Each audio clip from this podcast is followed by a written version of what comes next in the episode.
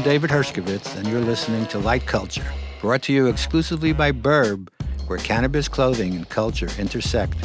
Based in Vancouver, Canada, Burb strives to build on the city's legacy of cannabis tolerance and its gift to the world, BC Bud.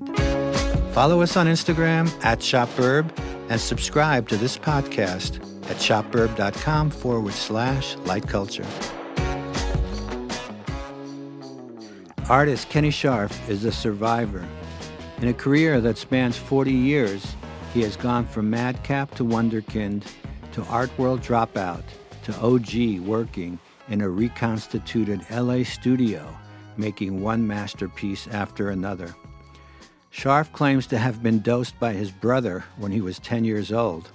If so, we have him to thank for the psychedelic pop surrealist paintings and sculpture that he's been making ever since he burst on the downtown New York scene in the 80s with his running mates Keith Haring and Jean Michel Basquiat. A life full of ups and downs, it's great to report that Scharf's definitely up again, but it wasn't easy. Friends went on to fame and fortune, but died young, whether the cause was drugs or AIDS.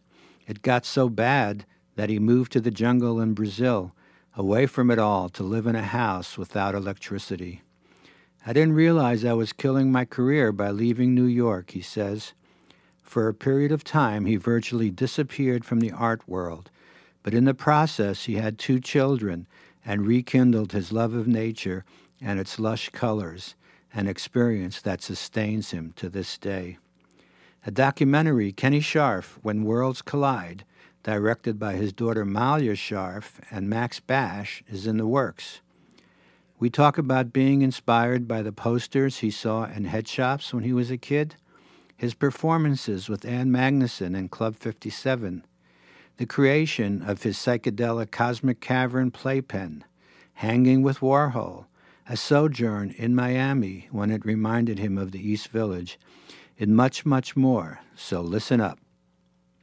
Hey, welcome, ladies and gentlemen, to Light Culture. Today, my guest is Kenny Scharf, world famous artist, old friend, um, raconteur when is here, lover of donuts, and uh, happy to talk with you. How you doing, Kenny? Mm-hmm. Buddy, over there, you're in New York. Yeah, we're in New York. Uh, the last time I visited you in LA, you were like really frustrated in a way because you had to leave your beautiful studio where you'd been like uh-huh. for almost 20 years, right? And that's right. It was like a, an enclave. It was it was wonderful. And you haven't been back since? No. So Okay, well, when you come back, I mean, you're going to be like, "Whoa." Oh, really? I, I was like, it is so much better than the old Oh. studio. So, you know, sometimes you just have to go with that and then things work out better. cool. So how's that? I'm sad about my trees. I had all these trees and, They you know, now they're, they're completely gone. But I have a 30 foot high ceiling, so. yeah. So how's that affected your work at all? Let me just give a you know like just describe your work a little bit since this is like an audio format and people can't really see Uh-huh. and I'm sure Well, it changes. My work Yeah. changes. Okay. Uh, I do lots of different things and paintings, murals, sculptures. that they have a unifying know. like aesthetic, don't they? Uh, well, yeah, but that also changes. I have various styles. Uh, most people know me for, I guess you would call it cartoony aesthetic. Um, That's one I, word. I did coin the term back in 1981 and of pop surrealism, um, but I don't really say that anymore because it's been taken over, uh, and it now basically it means lowbrow. I think. Mm, okay, so you don't have a new word yet to describe it. How about Uh, psychedelic? you know, it's just everything in the in the mix. It's pop abstract surrealism mixed with conceptual art. oh, big word. Yeah. Uh, would you? How about psychedelic? Does that fit in anywhere? Oh, well, you know, that's always part of it. Especially as you could see what I'm working right right now as we speak. But since it's radio, you can't. Oh God! So tell me, describe. Uh, it's very psychedelic. The background looks kind of like a tie dye T-shirt, uh, you know, rainbow swirl kind of thing. Nice. And then, you know, we got some other action going on. Can I say? So now we have to sort of like try to figure out how you got there from, you know, your beginnings, right? Because, but even right from the early on, your work had that influence. Were you uh, influenced by psychedelics at an early age, or you know? Yes, actually, I was or... dosed by my older brother. Really? Isn't that nice? Wow. yeah. On purpose. I can't prove it. How old were you? I think that's what happened to me. I was, it was like in the late '60s, and I was about ten. Yeah. Not a good, not good when you don't know Wow. what's going on and you're in school. My God. But it was the late '60s, so he ended up in a kind of a place for teenagers that freak out on LSD Oh my God. back then, Wow. and I have some good, weird memories of it all. So were you already into the Flintstones and the Jetsons? So because I let me also tell my audience that that's, you know, you revived those cartoons, which I guess they were still on pretty much in the '70s, weren't they? In the '80s, but Yeah, they I mean they had reruns and they still do. You still see them. I mean they're just basically I I incorporated the Flintstones and the Jetsons in my vocabulary uh, partly because I love them and they represent the future and the past and hence the conceptual side. Um, but I also wanted I didn't want to make things that nobody could relate to, and I realized that if I used them, that everybody had a point of identity and identifying with these uh, icons. So it was a perfect thing for me to do. I mean, they were awesome. Yeah, but you don't do that anymore f- for the most part, right? I do it all. You throw them in somewhere. You have to look carefully. Now your work is so layered. There's so much going on that uh, you know you really have to look at it over and over again to get it all. it all depends on what which what what which what I'm working on. Okay. It changes a lot. It's like changing the. I try to explain to people. It's like changing the channel, going from, you know, the remote control of my childhood. They had like 13 channels, so I think I have 13 different styles, and then you just switch over, and then you can go back to the commercials, or you can go uh, return to the drama, or go back to the cartoon, or you know, it's like that, and then you can mix them up even. So that's kind of how I look at it. And then when you do your shows, do you feel like you're working on one of those styles or one of those stories? Yeah, at a it's time? true. When I have a whole show, I kind of have a con- concept of what I'm into at that moment. So it's definitely has you know relation to each other. And you said and you grew up in L.A. and then, you know, famously moved to New York. Uh, did you yep, go to I'm school an LA boy and back home. back home? I mean, it was kind of a while, many years. many years, right? Um, what what does that mean to you? What did you bring? Because I saw somewhere that you were quoted that you brought to New York what New York City Yeah. needed from L.A. What do you think L.A. has that New York City needs, and vice versa? What does New York City have that L.A. needs? Well, when I arrived in New York, it was, uh, as you know, very gritty and and gray and down, but super fun. Obviously, I'm just talking about you know the the economy and everything. And the neighborhood was pretty gritty and gray, but everything else was pretty fun. So early on, I saw all the trains and and I and I could relate to a lot of the stuff that I was seeing on the trains looked a lot like what I saw in California van surf culture, uh, those airbrushed paintings on the vans with the bubble lettering, just like what you'd see on the trains, except an airbrush and not a spray can, at a much smaller scale, obviously. But that whole culture, I just it connected with me with that kind of kind of a hippie, you know, what's a Zap Comics kind of magazine way. So I kind of connected to that when I moved to New York, and I just kind of feel like I brought a lot of the bright colors and um, pop of California to that moment.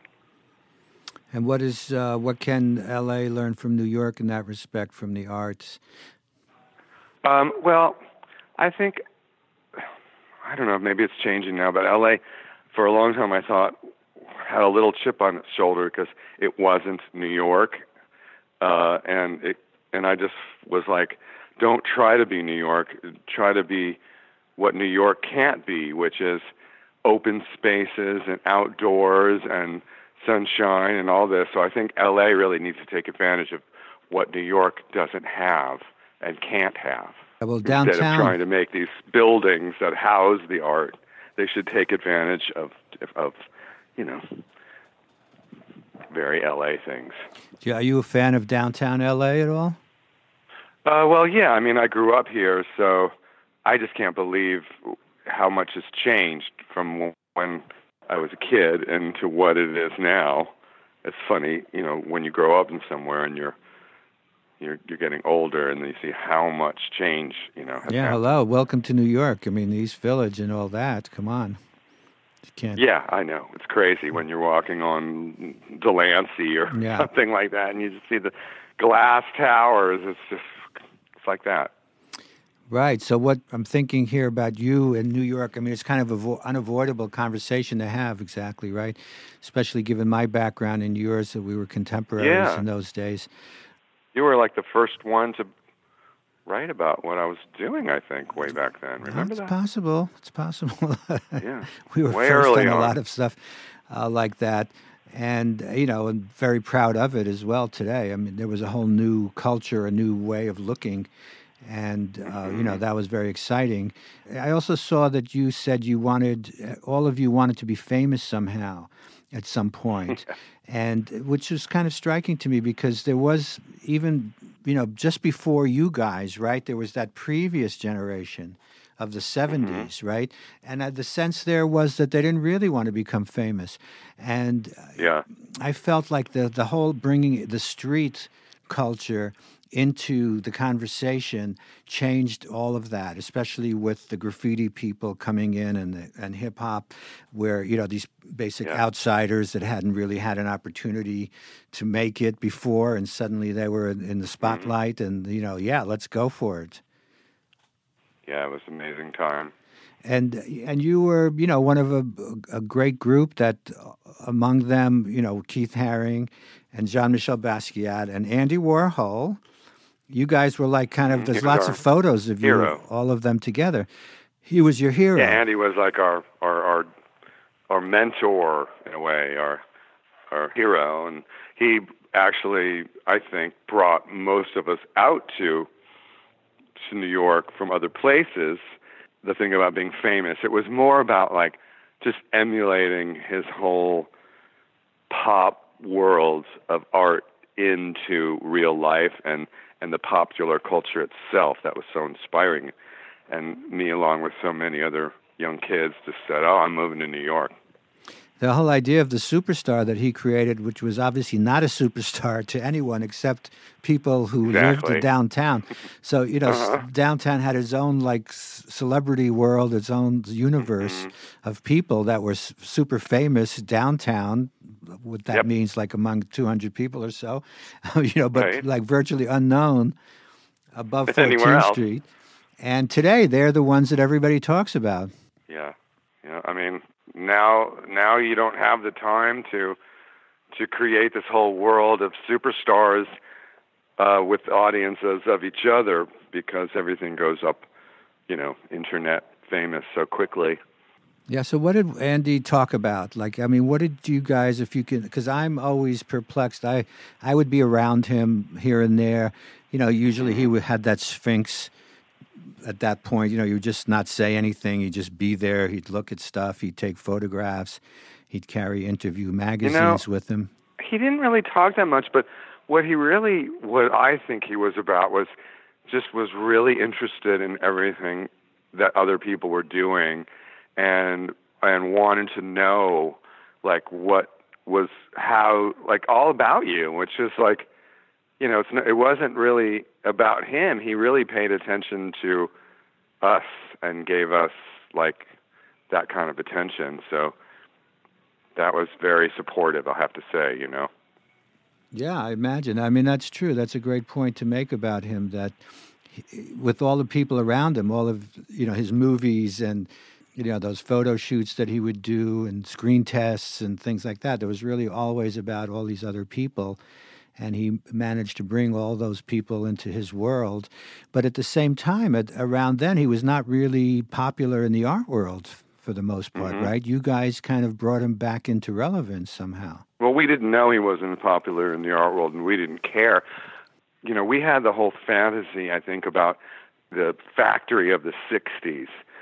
So when we arrived in in New York in the late '70s, that that factory was long gone. It was been replaced by the more disco, you know, Halston Studio 54 era factory, and we just kind of created our own version, I think, of our fantasy factory, which was, you know, our club scene, I think. But also, Club 57, to be specific, is, Yeah, Club 57.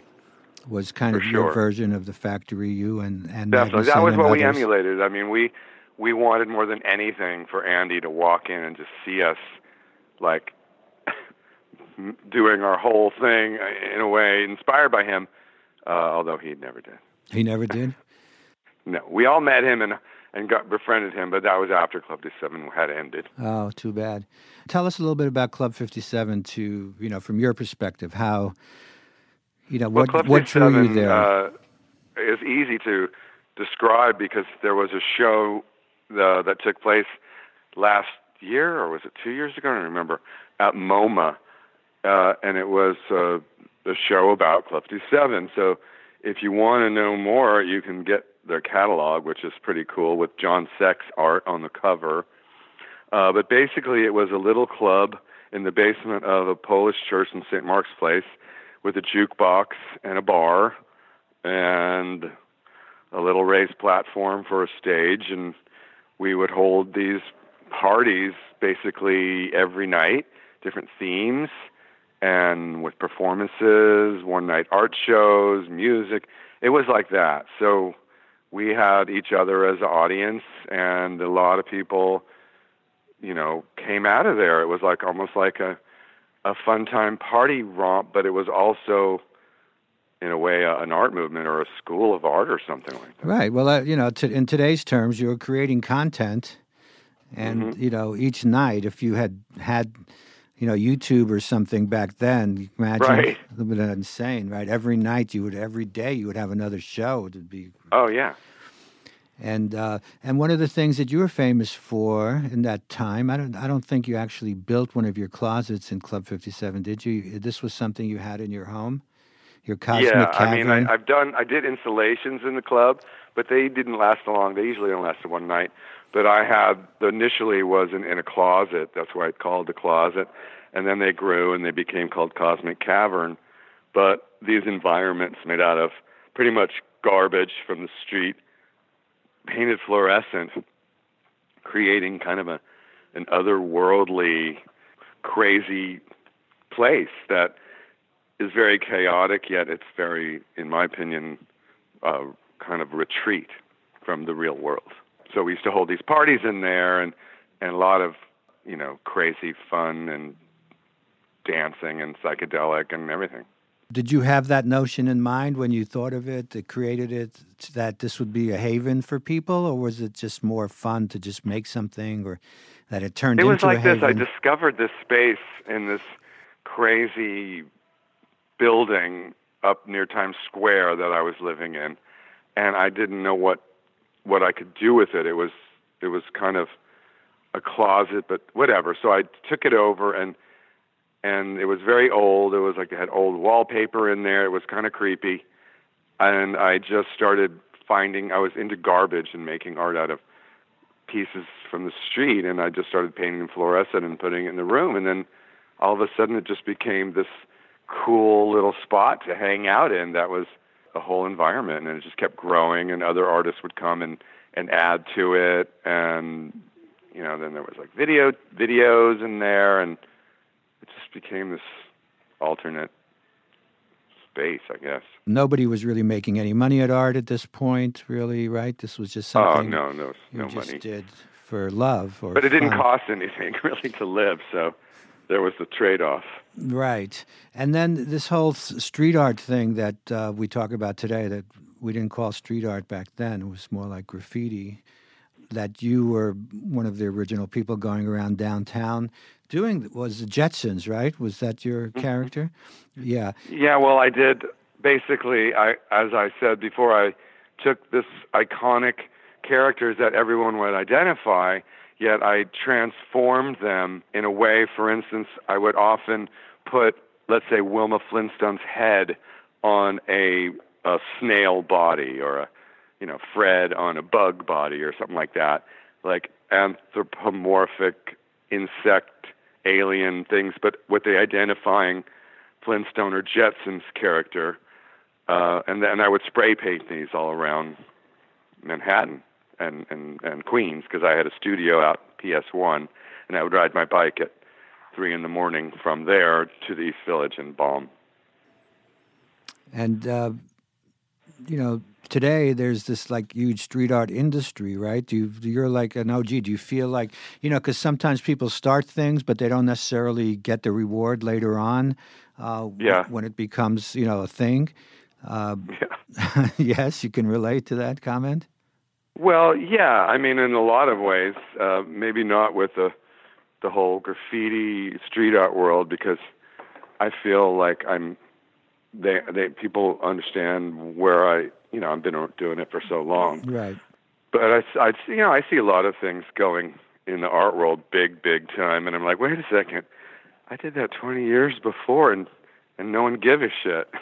right. So how does how does one deal with that? And and and you know, just in conjunction with that question, over a career that spans all these years, how do you keep fresh? You know, what is it that inspires you to to keep going and and keep doing more?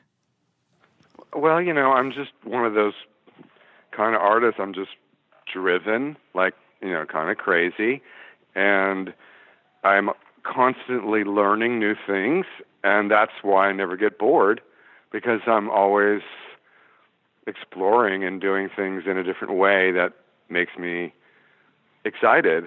I'm never bored. I'm so grateful for that. I get to do fun stuff all the time. Right. And how long a period do you ever go without making any art? Uh, since I was born. well, you know, more recently, but there was a time in high school where I was more just a crazy party goer, but I have been doing it pretty much my whole life. Every day. You work every day, right? Yeah, since I was three. Yeah, wow. Because they say that, you know, creative people are really happiest when they're being creative. For sure. I mean, I I'm painting right now as we speak. I'm sitting, I'm talking on the phone, and I'm painting. Doing two things at once. Well, you, you know, that's not supposed to be very good. well, I've I've actually created the template of uh, what I'm painting. So while we're talking, I'm basically filling in, being crafty more than yeah. thinking and, of ideas. So I'm able to talk about ideas and be crafty while I'm I'm basically rendering things that's already been laid out for my. That's how you do two things at once. I got it. So how was uh, when you were younger? What was besides TV? What influenced you? Uh, visually in that way? Did you go to museums? Did you look at art, uh, history? Not really. Like I mean, I grew up in the San Fernando Valley, and basically, at my world was where I went on my bike, which was pretty far when I think about it. But there were no museums or anything. So my art back then was head shops because they had posters in there, and I learned about Dali and Magritte and right. de Chirico and, and all those like hippie head shops. They had like surrealist posters in there so I learned about that. Um, but I didn't really have access to art. My parents took me a couple times to the what's the museum, the um, the Huntington Library in Pasadena, and they have you know the the Blue Boy and the Pinkie. Um, so that was like okay, there's a the, the hanging art on the wall with a big gold frame, and you know, so I got to experience that. But no, I didn't really have art and they didn't have like, classes or any um, in school. Well, I used to actually ride my bike to this place uh, on Ventura Boulevard in, in North Hollywood, I guess. It was called the Flemish Art Shop, and they would have these painting classes in the in their yard of this frame shop, and we'd paint still lives. Uh, so I was doing that, you know, like around eight. I like to see what those look like. Yeah, Oh, I have them. I have one seascape hanging right now. I love it. I have that art still hanging because it it looks pretty good actually. Cool. And then what about uh, contemporary art? Do you like to go to galleries? Do you, or even you know, what kind? What do you like, or what do you not like? I, I get to look at things more when I'm not here at home because I'm always working. So when I travel to another city or something, I seem to be able to see more art. Um, but you know, I, I like to go to friends' openings. You know, like so I see art of friends or galleries that I'm connected with. So Name I, names. Come on. kind of like Name names. What? Name names. uh, well, okay. Uh, well, curious. my old we we were sp- speaking about Club 57 yes. and that show at MoMA, and my friend, my old friend Kitty Brophy, when no one really even knew she was an artist, she showed some of her work from the 70s, and I've been encouraging her to keep keep it going or redo re reignite her her great drawing style. So she's been really full force, and she's had a show here, and she had a big review in the LA Times, and Yeah, she's in cool. some show now. So and she has some show in. You should go visit when you go in Miami to Swamp Space down at uh, Oliver Sanchez, Uh-huh. Yes. the one of the old Club 7 kids as well. Mm-hmm. So Sweet. Kitty's doing good. And what about the you know the the art world types? What inspires Uh, you? What inspires you today in general, given that you know the Jetsons and and all that is you know something of the past? What there? What? what are you saying? the Jetsons are of the past? No, it's the Flintstones of the past. oh, right. the Jets, the Flintstones of the, future, future. man. The Flintstones of the future are. I know you're a big You know, environmental guy. for me. I've been when I when you look at the stuff that I was doing at the age of five, my all my subject matter has stayed the same. So you asked me the other thing that inspired me besides TV, uh, it would be nature. So I've always been a big nature boy, and I like growing things, and you know I like looking at flowers and insects and birds, and so that that is keeps me pretty busy. Yeah, your flowers are beautiful. In fact, the ones that you paint, I know, I see them. Well, I study nature, you know, so I feel like nature is is my inspiration. Is that's my religion, really, Oh, cool. Well, so and it's talk- killing me actually. Well, it's killing The war against nature. Yeah, the war against nature. Well, speaking of, because part of your journey getting back home was moving south first to Miami, which Mm-hmm. is a very kind of wild nature setting, right? And and then you went to Brazil. You got married or had some children. Well, that was actually before Miami. oh, Brazil, was Brazil goes first. That's right. Brazil was first from New York. Was Brazil? Yeah, New York, Brazil, back in '82. Okay. I left all that hullabaloo and went somewhere where no one even knew what a New York art world was or cared. There was no electricity where I was living. There was no road. So that was interesting. And then I decided to have, you know, a child and and then, you know, be married guy. Yeah. Well, thank God. Now you have grandchildren, and it's awesome, yes, right? that's my favorite thing is my in my life actually is my two grandkids who live near me, so I get to hang out with them pretty much every day. They live in the neighborhood. But when you left uh, from New York, it was a, a big exodus. Oh, it was the saddest place in the world. I mean, the pe- it was e- if you were either dead, obviously you weren't living there when you were dead, or you moved away, and then there was no one left. And I just, I, I went down there. Well, um, dead from AIDS, you mean, right? Hmm? Dead from AIDS. AIDS, yeah. Basically, everyone died of AIDS or So many of our great uh, friends and drug super- overdose, either yeah, one or both. Right. You know, Yeah. Yeah, that was a you were dark there. time. You know, it was a Yeah. terrible time that we went through. So were you kind of like rec- recuperating or like I, I just know getting your I, energy I back or like. what? I remember walking through the streets, and the whole city to me seemed like a ghost town. And then and I remember, I remember walking at this point, and it was one of those snowstorms, and and but everything was like melted, like slush, but it was all slush that was black and gray from you know all the melting dirt. You know how it gets Mm-hmm. really gross.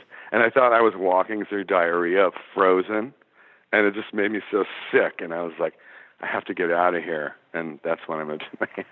And did your work change when you moved after that? Was it still like sort of beautiful colors and, you know, well, I've always been a a, tropicalista, and then so from the early days of moving to Brazil, you know, I, I pretty much incorporated tropical world, uh, nature, jungle into my work. So moving to Miami was a easier way because there was, well, schools for my kids, which they didn't have in the place with no electricity, and a connection, you know, to New York. So I felt like it was a little bit of Brazil and a little bit of New York, but the truth is it was neither. And do you feel like, because you know, in terms of your career, you know, you had to sort of re imagine yourself, right, and reinvent yourself. Cause, Oh, it was a career killer because if you imagine before the internet and you leave New York, it's basically like you just went offline and shut off your phone and said goodbye because that's what it was like back then. Did, was that intentional or just a side? No, I, I, I, I didn't realize I was killing my career by leaving New York. So, and then uh, you know, because had you been in New York, do you think uh, what Probably would wouldn't have been so quiet, let's say. Yeah. I would have been, people would have seen my face and realized that I'm still alive, as opposed to when I moved down there, I, I, it was almost like I just dropped off. But in in retrospect, um, it might have been the best thing, right? Because it did get you you, into nature. we can't decide what would have been or could have been. It's just that's what I, that's what it was. the life we didn't I, I live. felt like after a year down there, I realized maybe I shouldn't have moved lock, stock, and barrel, and then it took me seven more years to get out.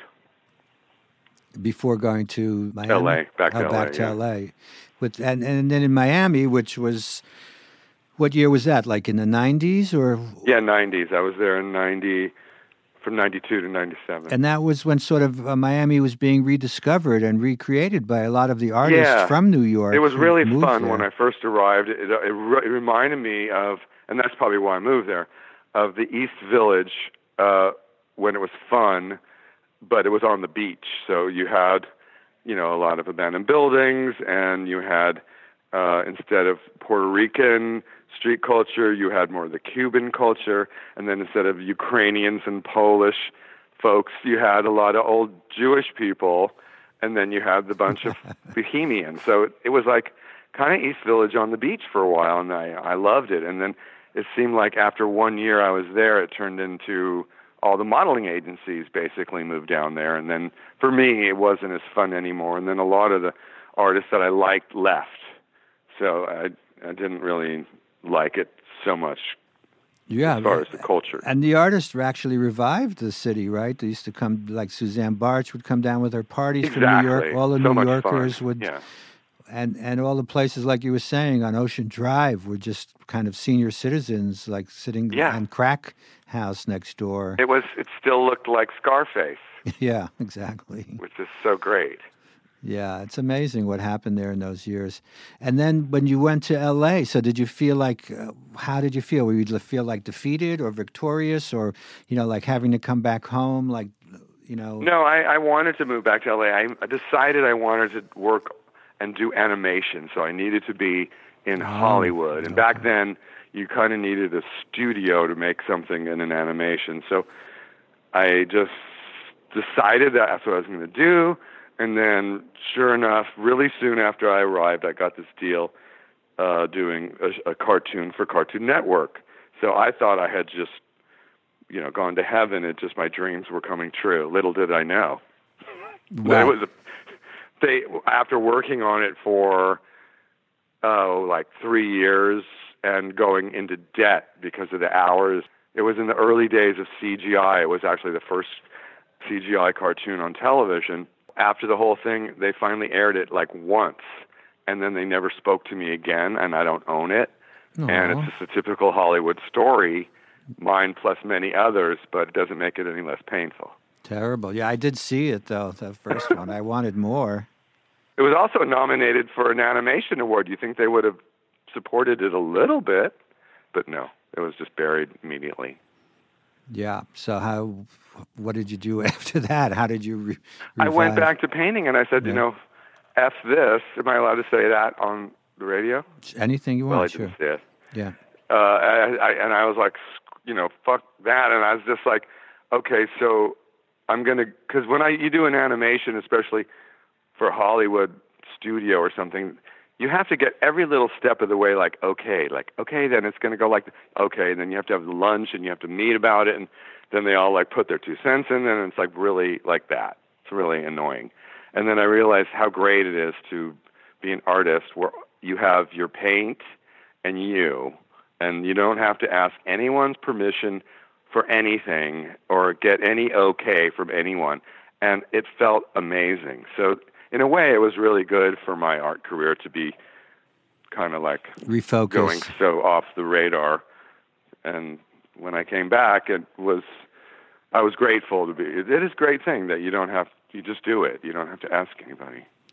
And today, in your work, which you know I'm a big fan of more than ever. I mean, first of all, your technique and skills are just you know un, unmatched and beautiful, Thanks. and and that's like incredible on its own. But also, uh, you know, it seems like you're playing with a lot of different ideas as well. I know you're you're as you said you're involved with nature as a big part of your life, and you've always been picking things up off the street and recycling them and mm-hmm. putting them into your work and that's something that you're continuing and given the state of the world and the environment where we're in it seems to be much more on target Resonant. than ever yeah you know i showing people like some of this work that i have uh, from the 80s of uh, made out of plastic beach garbage from brazil and i say like oh you know this is from the 80s and like wow because back when i did it in the 80s people just thought i was nuts and now they look at it and it's like, oh, okay. And now it, and what I want to say is like, I wish it didn't have so much resonance. I wish that they would look at it now and still think it was meaningless. Mm. Uh, but now everybody knows what is going on, and you can't, you know, it's just getting so much worse all the time that it's not something that anyone can just pretend isn't happening. And you're really working it, though. I remember I went to that show, I think that same time uh, when I came to visit you, you had a show nearby uh, at your gallery. Well, a lot of it was old TVs that had been, you know, decorated, repurposed, and and this is something you'd been doing all the years back as well, right? Well, yeah, I've been making art as I talked about the cosmic cavern or the closet, all that stuff from the garbage. So I was, I've always been obsessed with garbage and what we throw away and what it means to us as a society there's so many levels about garbage other than what is also apparent, which is recycling and waste and, and, and landfill and all that stuff. And, and then even there's just so many levels of garbage because it's all been used by someone. So it, it actually also has a whole story of a human alongside of it. So the whole thing, I've always been obsessed with garbage and, and it's, I still am. Uh, I'm working on this ongoing project right now in LA. It's on the roof of Honor Fraser Gallery, and it's continually growing until the election in 2020. And basically, it's plastic garbage tied to the roof, and it's hanging in a a colorful display, uh, and will continue growing. And I'm taking, if anyone's listening in LA, taking donations of plastic. You can drop it off in the back of the gallery, and it will get added to the the display. So it's all plastic only. Yeah, it's all plastic, plastic, and a lot of it is like when I'm driving in LA, I see these like kids' castles or like you know Cadillac Escalade just thrown out, those big plastic cars, and so I, I you know I take them and they look great. They're all colorful and they're all tied up and kind of yeah, it's a perfect material for you. It's lucky yeah, to have it's great it art. Plastic is great art material. It lasts forever. It's colorful. It's light. Fortunately, yes. Yeah. It's the curse and the blessing at and the it's same cheap. time. It's everywhere. It's rain resistant. It does. yeah. It's it's excellent. And and you know, but decorating and I don't know because you there's so many things that you have done, and uh, you know, coming from L.A. the car culture. Yeah. Uh, that's another whole world of yours, isn't it? Like. Uh, oh yeah, car bombs and car customizing is part of my you know work. Uh, it's all it's been forever, and that is definitely part of my Southern California culture growing up. for sure. So what do you do? Tell you know, do you also put plastic on it or paint it or everything? No, there's two two of them. One is called Karbombz, K A R B O M B Z exclamation point. Uh, so this is something I've done over 250 of them. They're basically people, sometimes strangers, sometimes friends, bring me their car. I spray paint it. It takes about 20 minutes, and then they're gone and they're driving around the city. Most of them are in LA because they come to me, but also I've done many in New York, uh, Miami, Portland, Texas. They go all over and uh, a little bit in Europe and Asia, but it's something that I do. It's an ongoing public art project using cars. Uh, and then there's another one that I do, which is customizing, which is more you know it takes longer and it's there's some money put in you know like i'm working on something right now something very cool that takes you know months and months to do. But you're kind of like there's nothing that you don't want to paint. Is that fair to say? I like to have my whole aesthetic world and kind of controlled uh, in a fun way. So when we're given so many objects from designed uh, by people you know, done in gray and beige and just things that, you know, I or they don't find exciting. I want to transform them and and change the the use of them. So like if you're just using a telephone and you don't even think about it, well, we don't really use telephones right. anymore. What's so a maybe, telephone? Yeah. Uh, well, that's I used to do a lot of TVs back in the day, but or just a car, you know, boring old Toyota Corolla it's gray and there's a million of them in the highway. Well, just imagine if they were all painted, the traffic would be a lot better. I mean, I can't get to all the cars, but there are other encourage other people to paint cars. I don't know why cars are so boring. Right, and people pay so much for it. I guess they don't. They try to keep it like without anything on it, keep it as clean and as possible. And it's so boring. It's like, so why is it so sacred? Your surface of your car. It's when did it become so sacred? You can't do anything? That's a good question, man. We have to like contemplate that. So dumb. Yeah. Well, we'll give we'll give our audience a chance to do that, and um, it was great talking with you. You too. I enjoyed it. Thank you very much. Me too. Always a pleasure. So, and I look forward to seeing you on my next excursion. Come on back. Thank you. You've been listening to Light Culture brought to you exclusively by Burb, where cannabis clothing and culture intersect. Please follow us on Instagram at ShopBurb and subscribe to this podcast at shopburb.com forward slash light culture, as well as iTunes and all the regular distribution platforms.